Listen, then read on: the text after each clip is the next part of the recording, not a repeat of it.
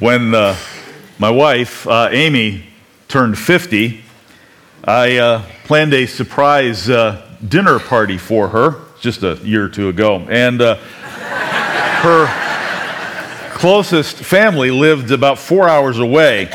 And so my mission was to find a restaurant that was somewhat located midway between, and it needed, because of dietary restrictions of some of the family, some gluten-free menu options.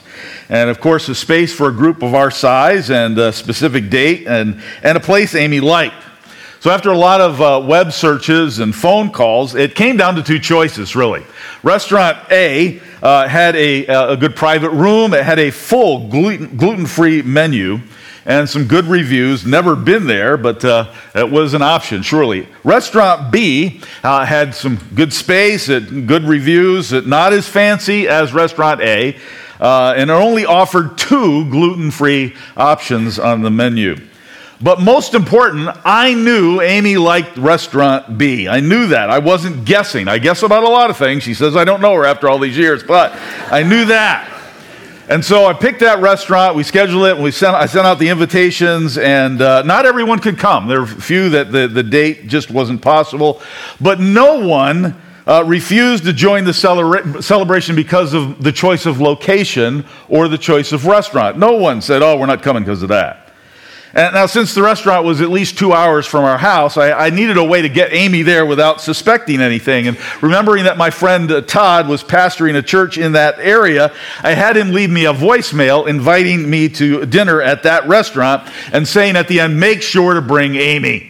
And so I played that for her, and I said, honey, you have to go. He wants you to come. So she went along expecting to be in a meeting with a bunch of pastors and their wives, and what a surprise when she walked into this gathering of family and friends. Well, I'll come back to that story in a moment because it's an example of what I see as an important concept that we're going to talk about today. Today, as we continue our series on the marks of a disciple, our focus is genuine worship. And we're going to look at what I see as the most definitive statement on worship in the Bible spoken of by Jesus himself.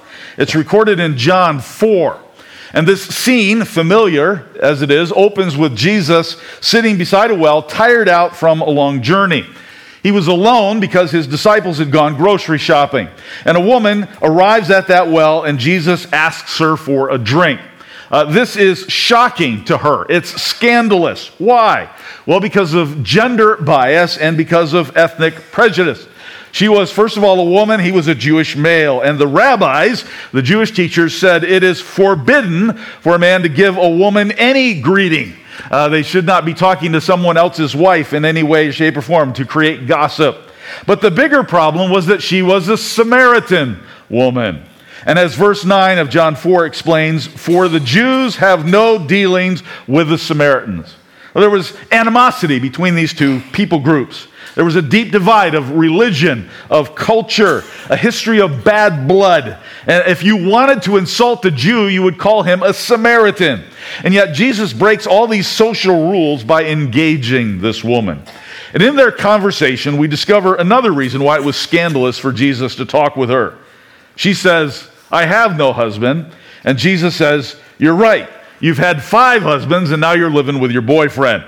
And she had to be shocked at this, that Jesus would know this information about a perfect stranger. And she says in verse 19, Sir, I perceive that you are a prophet. Our fathers worshiped on this mountain, but you say that in Jerusalem is the place where people ought to worship. So I think immediately she changes the subject. She might be uncomfortable talking about her personal lifestyle choices, but also perceiving that Jesus might be some sort of a prophet, she has a question that she wants an answer to about worship. Her religious custom said that worship had to happen on this mountain. And while the Jews said that it had to happen in Jerusalem, which one is right, she wants to know. She's concerned about superficial issues regarding worship. And she mentions here the fathers. In other words, this is about tradition. This is about ritual, religious custom. And she asks about mountain or temple. And so it's about geography, location, sacred space. And Jesus takes the subject to a whole different level when in verse 21 he says, he cuts to the core of what genuine worship is. In verse 21 he explodes these categories and says, genuine worship has nothing to do with geography. It's not a particular location. It's not Jerusalem. It's not the mountain. The essence of worship is not found in this special location. And that's astounding. For the holy city of Jerusalem was the center of Jewish worship. And how could an observant Jew, as Jesus was, say such a thing? But Jesus declares things have changed. So here's the key statement about genuine worship, verse 23. But the hour is coming and is now here when the true worshipers will worship the Father in spirit and truth. For the Father is seeking such people to worship him. God is spirit, and those who worship him must worship in spirit and truth. So the grammatical emphasis of this sentence is on the word true, which means genuine, real, authentic. The only people who are genuinely worshiping are those who worship in spirit and truth. Anything else isn't real. Genuine worship is not confined to a location. True worship is not a continuation of a human tradition. The only acceptable worship happens in spirit and truth. And the Greek phrase, and nomatai kai aletheia, in spirit and truth. The preposition in governs both of those nouns. So spirit and truth are not separate characteristics of genuine worship. They are inseparable. They are one and the same together. So what does it mean? Well, let's begin with this concept that genuine worship is only possible for the born again. As Jesus said just earlier, no one can enter the kingdom of God unless he's born of water and spirit. Spiritual rebirth is necessary in order to truly worship. My daughters gave me a subscription to Ancestry.com a while back, and right away I got the family tree back to my great-grandfather, John Henry Beukema, my namesake. I'm his namesake, whatever that is. He was born in 1868. We never met, and we never would meet, except I know from documents that we have both experienced a spiritual rebirth. And so we will meet one day because we were born again. See, I entered the Beukema family by being born. The only way I could enter God's family was by being reborn. And that spiritual birth doesn't happen through some outward religious act, no matter what it was, what it is. It's that new birth isn't passed on from family genetics or country of origin. It's an inner rebirth brought about by God himself. And without that rebirth, worship, genuine worship, cannot happen. Someone who hasn't been reborn can attend a worship service, be moved by it, benefit from it, can be a member of the church, but they can't actually worship until they are born into the family of God. And when you have been spiritually reborn, it doesn't mean that you will automatically worship acceptably, genuinely. But it's impossible if you have not. I've seen many young people grow up in church and then go off to college and not follow Jesus. And some hoping to change that kind of situation say worship services must be more engaging to students. But that's not the real problem. The real problem is more likely that they have not been born again. They didn't know, understand, believe the good news of Jesus. Worship services should be open to all, welcoming to all, accessible to all, but only those born again by the Spirit can truly worship. Because no matter how great the music or the liturgy or the message or the atmosphere, it is lifeless unless you've been reborn. And that genuine worship is only possible through Jesus. As Jesus declared, I'm the way and the truth and the life. No one comes to the Father except through me. So because a Savior has come, it's possible for sinners to be forgiven. Even an outcast woman with 5 ex-husbands can be forgiven. You've got to embrace this Savior or you don't know God. And that message is increasingly unpopular in our day. It sounds bigoted. It sounds narrow-minded. And because your friend who is a Muslim or a Buddhist or a Hindu or Jewish is likely going to find that offensive. You mean that unless I accept Jesus, I'm lost? That even though I'm religious, even though I'm a good person? So that's a very delicate and difficult conversation to have, isn't it? But that's what Jesus declares. See, any act of worship, no matter how passionate and sincere, if not centered on Jesus, is not true, is not genuine, is not real. Jesus is the embodiment of truth. Now, a number of years ago, the church I served was planning to start a Saturday night service. And so in preparation for that, I took a bunch of my staff to another church that had a Saturday night service to check it out. Coincidentally, it was about where that restaurant is I just told you about. Our church at that time had 4 worship services with 2,000 people. And that church we went to visit had a 6 worship services with 8,000 people. And we watched everything, and it was nice. It was good things happened. But as our staff rode together on the way home, it was pointed out that not one of the songs we sang in that service mentioned the name of Jesus. Not even one. Now, they sung about God, but worship can't stop there. We're not just theists who believe in a God. We are Christians who believe that God has been ultimately revealed in his son Jesus. And that's why Jesus said, "If you have seen me, you've seen the Father. The Father and I are one."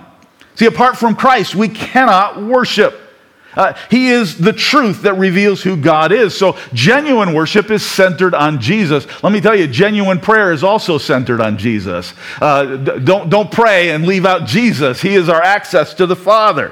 The eternal Son of God, who was born a virgin, carried our sins to the cross where he was put to death, but 3 days later raised to life, then ascended into heaven and is seated at the right hand of God the Father, and will one day return to establish his kingdom forever. Now, notice in what Jesus says here that God himself, the Father, is looking for this kind of worshiper. He is seeking. Zeteo is the Greek word. And it's the same word used of the shepherd who left the 99 sheep he had to go look for the one lost sheep. It's also the word that Jesus used to describe the woman who had lost a silver coin and hunted every corner of her house looking for it. God is searching, he's hunting, he's pursuing people who are genuine worshipers. See, I take worship seriously because God is looking for it. And I picture Almighty God examining my life during the week to see if I'm worshiping with my work, worshiping with my interaction with other people, to see if those interactions are carried out with reverence to God, to see if my life and what I do is directed toward him. And that is directed toward spirit and truth. Worshiping him in that way. I picture the maker of the universe searching this gathering today for those who are here in spirit and truth. How much of this service is acceptable to him, is genuine to him? How many of us are worshiping in a way that counts as genuine worship? Now, what does that mean? What does spirit and truth worship look like? Well, let me share 4 qualities with you of spirit and truth worship. That first of all, it's alive. Jesus said the Spirit gives life. That's the difference between spirit and flesh. Fleshly worship can be carried out by purely human effort and skill. Fleshly worship is about performance. It's about keeping up a tradition. It's about being entertained, or it's about sticking with routine, or showing off, or making me feel better, you feel better, or going through the motions. So any aspect of worship that becomes a show or performance for us is an abomination to God. Any aspect of worship that's mere tradition, mere ritual, is nauseating to God. If my goal is to entertain you or to impress you, you should chase me from the building. If our musicians and singers are simply performers of quality music seeking to please us, they should disband immediately. If your idea of worship is that you show up at the right place at the right time and do the right thing, that is all death. Worship in spirit is alive. And now what that will look like is different between cultures. I've participated in worship services in countries like Haiti, Thailand, Greece, Canada, Hong Kong, and Nepal. I've spoken to black churches, Chinese churches, Hispanic, Dutch, German, and Scandinavian churches. I've participated in denominations such as Christian Reformed, Anglican, Congregational, Assembly of God, Brethren, several kinds of Presbyterians, several kinds of Baptists, several kinds of Methodists. Some have danced and shouted. Others have barely raised an eyebrow. Some could be called holy rollers. Others could be called the frozen chosen. But in most cases, there were people who worshiped and there were people who didn't. It is the breath of the Spirit that fills us with life. And you can't fake life for very long. See, worship in spirit is alive because it focuses on the living Jesus, and by believing you have life in His name. So, quality of spirit and truth worship, it's alive. Second, it's unlimited. This worship is not bound to time or place. Jesus said it's not about that mountain. It's not about Jerusalem. You see, the arrival of Jesus changed everything. Rather than being restricted to the temple or to some other sacred place, Jesus is the door to worship at any time or location. As John Piper put it, Jesus is where you meet God anywhere on the planet today. So you can worship God without coming to church. In fact, you must be worshiping God outside of this gathering. You must, or it won't be alive when we gather. Your whole life should be an act of worship because Jesus has come and He's opened up the way to God. He is our constant, unfailing access to the Almighty. Now, there's also biblical instruction and example and necessity for us to gather corporately in worship because the power is multiplied when we're together. There's a combination of spiritual giftedness that we need. There's a combination of energy when we're gathered that produces something mightier and more unique than what happens on our own. So if this morning you are at home watching me and you don't have to be, I urge you to get out of your pajamas because you might not be able to make the 10 o'clock service at Rocky Hollow, but you can make the 11 o'clock service here. There's something unique and wonderful that happens when we gather together corporately. Now, because of Jesus, whether there are 20 of us or 2,000 of us, we can enter the presence of God most holy. And our soul can be settled as we celebrate that we have a Savior greater than all our sin. Our Redeemer is a rock that will stand through any storm. We have unlimited access. Third, spirit and truth worship is most concerned with God and least concerned with self. Barna Research a few years back found that most Americans expected worship to satisfy or please themselves, not to honor or please God. Well, that's a pretty shocking statement. It got worse. The report said that few worship service regulars saw worship as something they do primarily for God.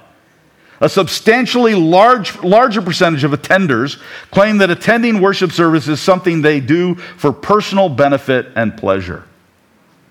You know what that means? That means that most people who regularly attend church have completely misunderstood what genuine worship is about.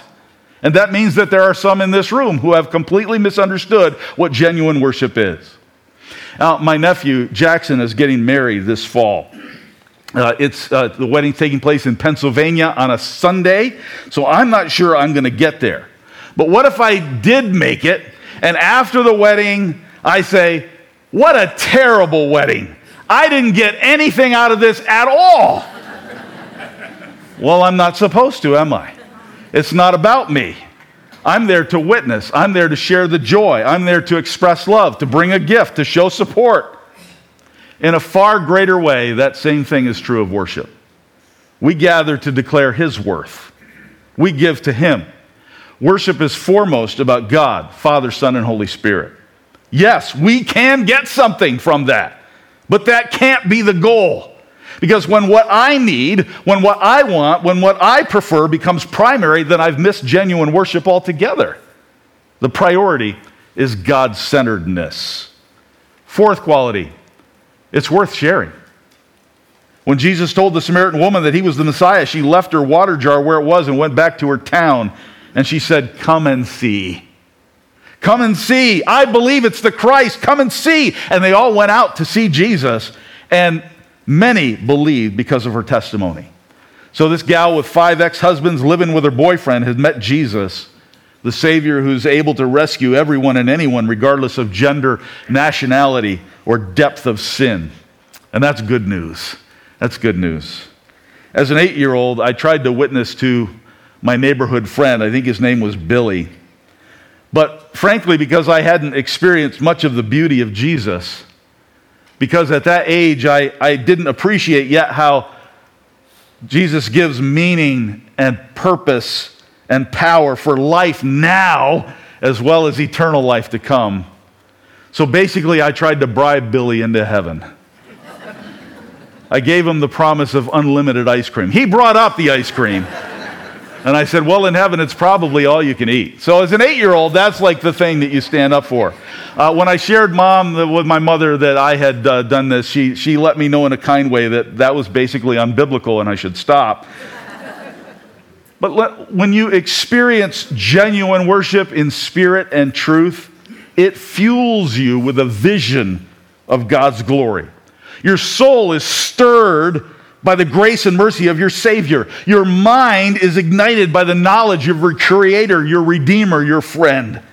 Worship in spirit and truth stirs you to share with others the reality that you've experienced. This woman invited her town to come and see the Christ. But so often American churches market themselves in a very different way. Come and see a fantastic choir. Come and see a great band. Come and see a program your kids will love. Come and see our impressive building. Come and have good coffee. Come and hear this dynamic Bible teaching. Come and see our great missions program. No. Come and see a church that's all about Jesus. We enter God's presence through Jesus. He is the door. He is the only way. In Him is real life. See, genuine worshipers are inspired to share the reality of Jesus with others. Worship flows into mission. We invite others to meet Jesus and to become worshipers too. So remember how I planned my wife's special birthday dinner. The people I invited were all important in Amy's life. Even though not all could be there, we had a great time. I wanted to do what I could to accommodate the needs of our guests. So I looked for a restaurant that was centrally located, one that offered gluten-free options, one that had nice atmosphere and good food and adequate space. And the restaurant that I chose met the most important, as I saw it, criteria. I knew Amy liked it. And even though it wasn't everyone's favorite style of cuisine, no one complained, no one refused to celebrate. Why? Because it was Amy's party. Some of the guests were gluten-free and had only 2 choices on the menu, while the rest of us had a full menu. But they didn't get mad. They didn't accuse me of not caring about them. Why? Well, it was Amy's party. This was in her honor, and the focus was on what pleased her. And that must be our approach for worshiping God. This party is for Him. A disciple is therefore marked by worship that focuses on the guest of honor. It's not that our desires and our wants and our needs are unimportant, but they come well down the list, far down the list of priorities. And it's our human tendency to put our preferences first. But the Father is seeking genuine worshipers who come to Him in spirit and truth. That's the mark of a disciple. Our mission as a church is to make disciples. That is, those who are totally attached to Jesus, who bind themselves to follow Him. And if you are a disciple, you will genuinely praise and honor and adore the Lord. He will be the focus of your joy and reverence in worship. Jesus said, that's what the Father is looking for. See, God is searching for spiritually alive people who honor Him through Jesus. And through the years, I've heard lots of different complaints about worship services. And I can testify that the grievances I hear almost never have anything to do with spirit and truth.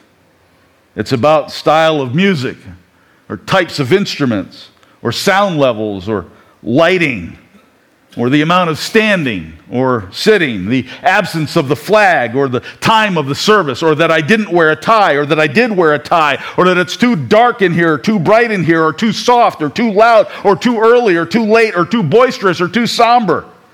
None of these have anything to do with genuine worship. And if it crosses your mind at all that you can't worship unless there's an organ, which we didn't have today, Or you can't worship unless there are guitars or a choir or drums or a haze machine or classic hymns or contemporary songs, then you're missing genuine worship entirely. Jesus is the way. I long to see the day when we gather to worship and we are so caught up in the wonder of God that everything else fades into the background. For all of us who have been made alive in Christ, let's keep our focus centered on the guest of honor. Because when we do, the splendor, the majesty, the blessing, and glory of the almighty Lord of the universe will overwhelm us. And we can tell our city, come and see Jesus. Would you stand and receive this benediction?